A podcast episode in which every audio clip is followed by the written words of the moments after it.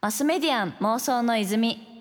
こちらはポッドキャストの泉です東京 FM から早川ゴミがお届けしていますここからはゲストさんをお迎えして未来につながる妄想を一緒にしていきたいと思いますそれではご挨拶の方お願いいたします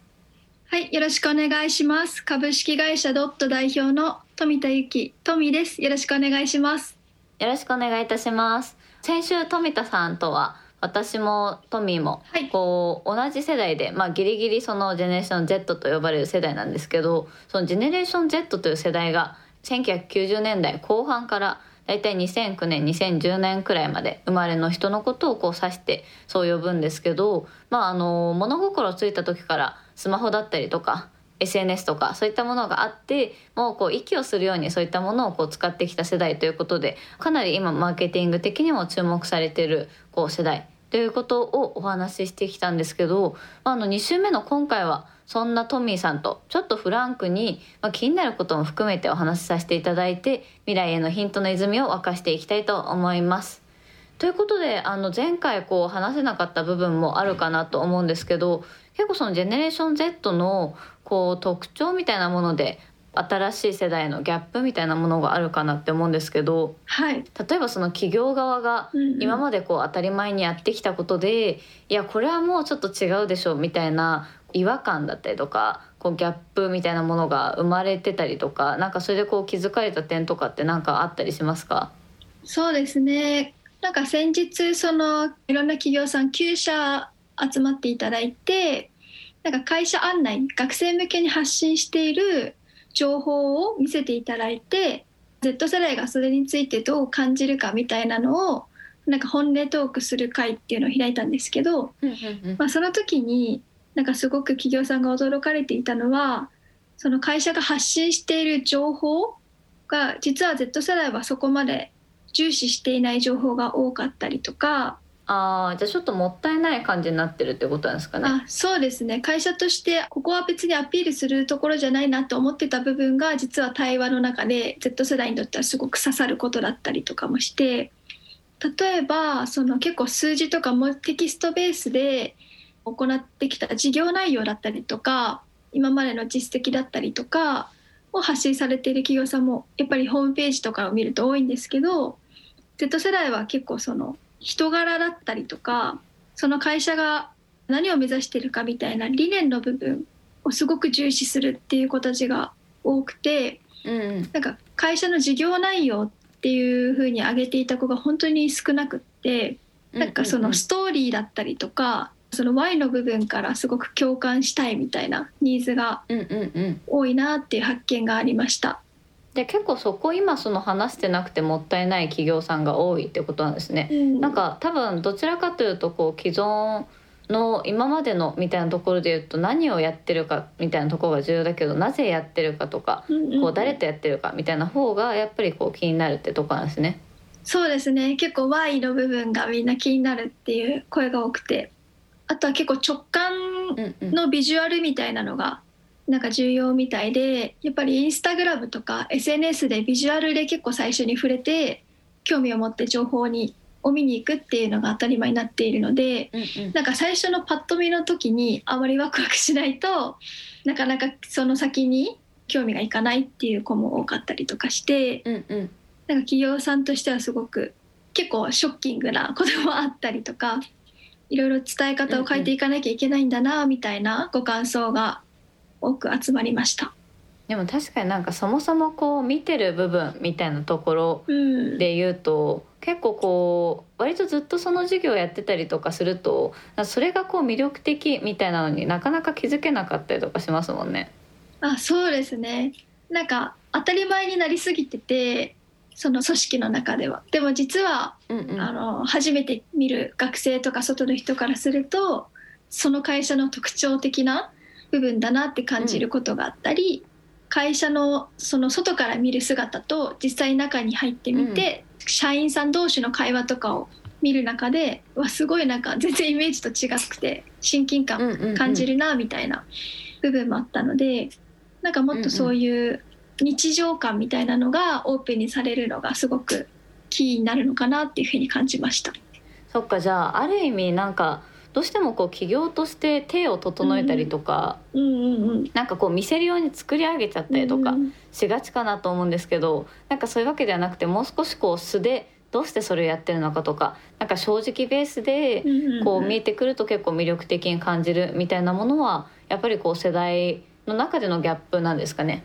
あそうですね。結構キラキラした情報みたいなのはもうありふれてなんかどこでも手に入るというかだし、うんうん。なんか実際はどうなのみたいなところがやっぱりみんな気になるので実はこういうことにも課題としては感じててみたいな。なんかそういう悩みをお伺いできる方がなんか実は親近感感じて興味がそそるみたいなうんうん。ところもあったりして企業さんとしてはなんかまあどうしていったらいいんだろうみたいな 声がありましたね。マスメディアン妄想の泉東京 FM から早川ゴミがお届けしています。マスメディアン妄想の泉。ゲストに Z 世代のメンバーで結成された株式会社ドット代表の富田由紀さんをお迎えしています。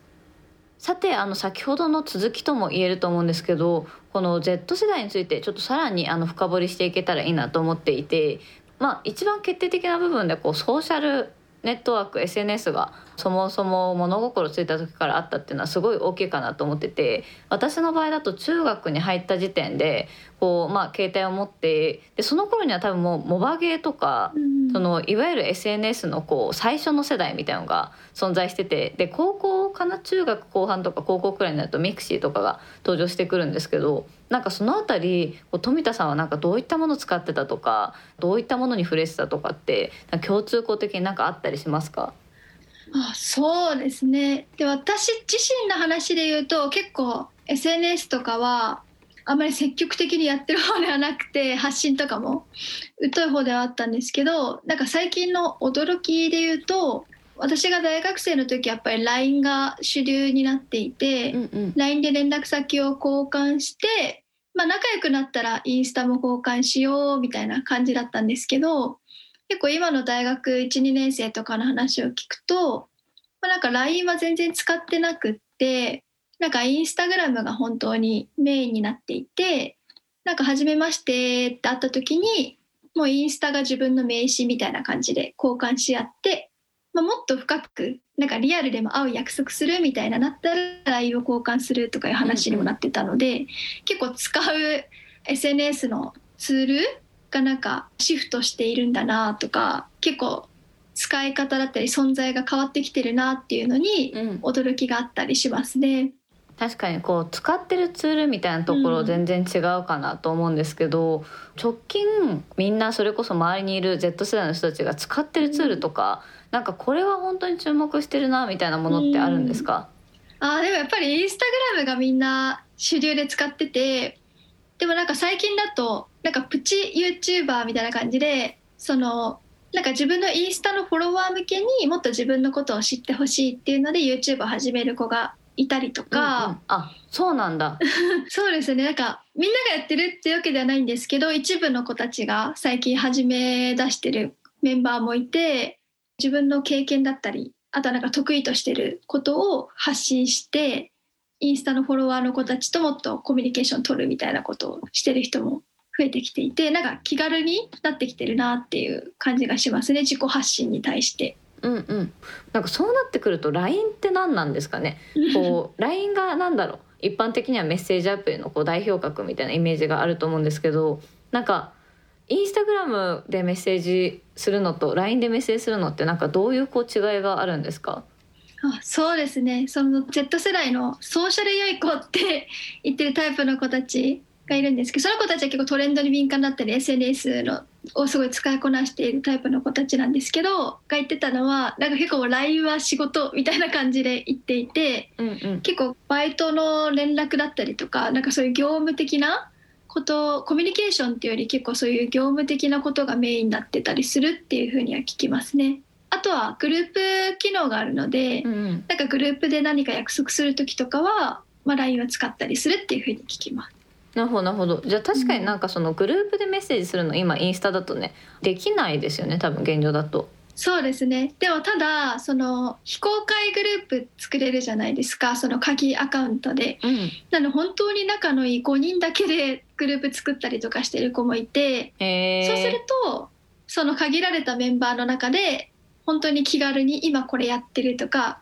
なんか今こういうことで疲れてるとか気軽に写真をストーリーで送り合って連絡も取り合ってるみたいなのでうんなんか本当にインスタの方がコミュニケーションツールとしてはすごく楽しい機能としてなんかいろいろ自分たちならではに使い方を発見して開拓していっているような感じがしますね。うんうんじゃあ結構なんかこう自分でこう鍵アカとか閉じられたアカウント作っても、うん。そこ自体が一つの、まあ、LINE グループ的なこうコミュニティになってるみたいなこともあるってくらい結構なんだろうもともと多分想定されてた使い方を超えて、うん。こういろいろな使い方をこうインスタがされてるっていうことなんですね。うん。そうですね。あとはゼンリーっていうその位置情報を発信できるアプリとかも中には使ってる子がいて今友達が自分の近くにいるとかなんか動きがもう見える化してるっていうアプリでなんかあこの子今ここにいるんだったらあなんか会いに行こうかなみたいな感じで近くにいるからじゃあ連絡取って会うとかなんかそういうこともしてるっていうふうに聞きましたね。マスメディアン妄想の泉。東京 FM から早川ゴミがお届けしています。マスメディアン妄想の泉ゲストに Z 世代のメンバーで結成された株式会社ドット代表の富田由紀さんをお迎えしています。さて先ほどの続きなんですけど、まあ、さらにエンタメ領域に話は移っていきたいなと思っています。あの直近やっぱ驚きだったのがあの紅白にエイトというアーティストが香水という曲で出演するということが決まったんですけど、まあ、これだってそもそものきっかけで言うとやっぱ TikTok が初でここまでなんていうんですかねこう社会現象的に流行ったみたいなすごい象徴的だなと思っていて。で結構私自身最近すごい TikTok ばっか見てるんですよね。だなんかこうインスタグラムをすっ飛ばして今 TikTok にあの私の場合はこうハマってるんですけどなんかそういった意味で言うとこうそれこそリアリティショーだったりとかいろいろなコンテンツが若年層の間で流行ってるのかなって思うんですけどなんか直近だとどういうコンテンツどこで見て何を楽しんでるかみたいな部分ってなんかどんな感じなんですかね？あそうですね。確かに。でもなんか TikTok とかもその私は TikTok 自体はアプリとか持ってないんですけどやっぱ YouTube とかなんかインスタ見てて TikTok の情報も流れてくるのでなんかその無意識のうちにいろんな情報が入ってきてるなっていう感じがしてで一回見出すともう止まらなくてうんうん。なんか自分の興味ありそうなものがどんどん流れてくるようになるじゃないですか。うんうん。なのでなんかもう探してるってよりもなんか自然にいっぱい入ってきちゃって知ってるみたいななんかそういう感覚の方があるなっていう感じがしますね。で結構なんかいろんな情報がこう複合的にというか、うんすごく広く入ってきてるみたいなことなんですかね。あそうですねでも特になんかその似たようなジャンルのものだったりインスタもなんか自分がフォローしてたりフォローされている友達のが関心ありそうなやつとかも出てきたりするので、うんなんか自然と実は見てる動画とかが同じのが実は見てたりとかフォローし合ってる同士で流れてる情報が似てたりもするのかなって感じがしますね。確かに結構なんかこう出始めの時のうん、インターネットソーシャルとまた違ってきてるなみたいなところで私は感じるので言うとそもそもその今までってサジェスト機能みたいなものがあまりそのしっかり機能していなかったからうん。比較的こういろんな情報がこううぞうむぞう入ってきていたかなと思うんですけどなんかそれがこう TikTok とかもすごい明快な例だと思うんですけど本当にそのサジェストの機能がめちゃくちゃ発達してるしこうフォローしてるものしかまあタイムラインに流れてこなかったりとかするから比較的こう情報が絞られてるみたいな部分もあるのかなって思うんですけどなんかそのあたりってこうやっぱ実感値としてありますかね？あありますねやっぱり。でなんか結構よく聞くのが何かのきっかけたまたま調べたものがあって商品とかで,、うん。で別になんかすごい好きってわけじゃないけど調べちゃったからもうめちゃめちゃその広告が 出てきちゃうみたいな声もあったりして、はいはいはいはい。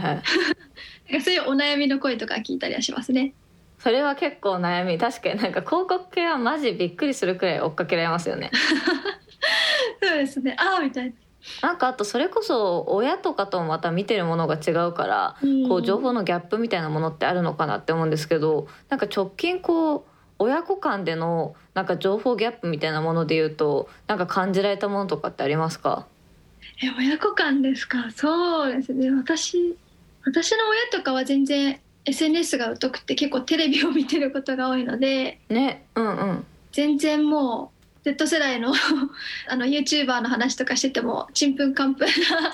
感じが、うんうんうん。なんか話についていけないんじゃないかなとか思ったりうん。するのと、あとは結構その Z 世代のメンバーの話を聞くと親子ですごい仲がいい子が多くって、うんうんうん。なんかお父さんがここの情報はすごくなんか信頼できるよとかなんかそういった口コミでなんか親が見てるから自分もちょっと見て勉強しようかなとかニュースを見ていたりとか、うんうん。課金して記事を読んでるみたいな子もいたりとかしますね。ああそうなんだ。結構なんか親と子みたいな話で言うとなんか個人的に面白いなって思ったのがその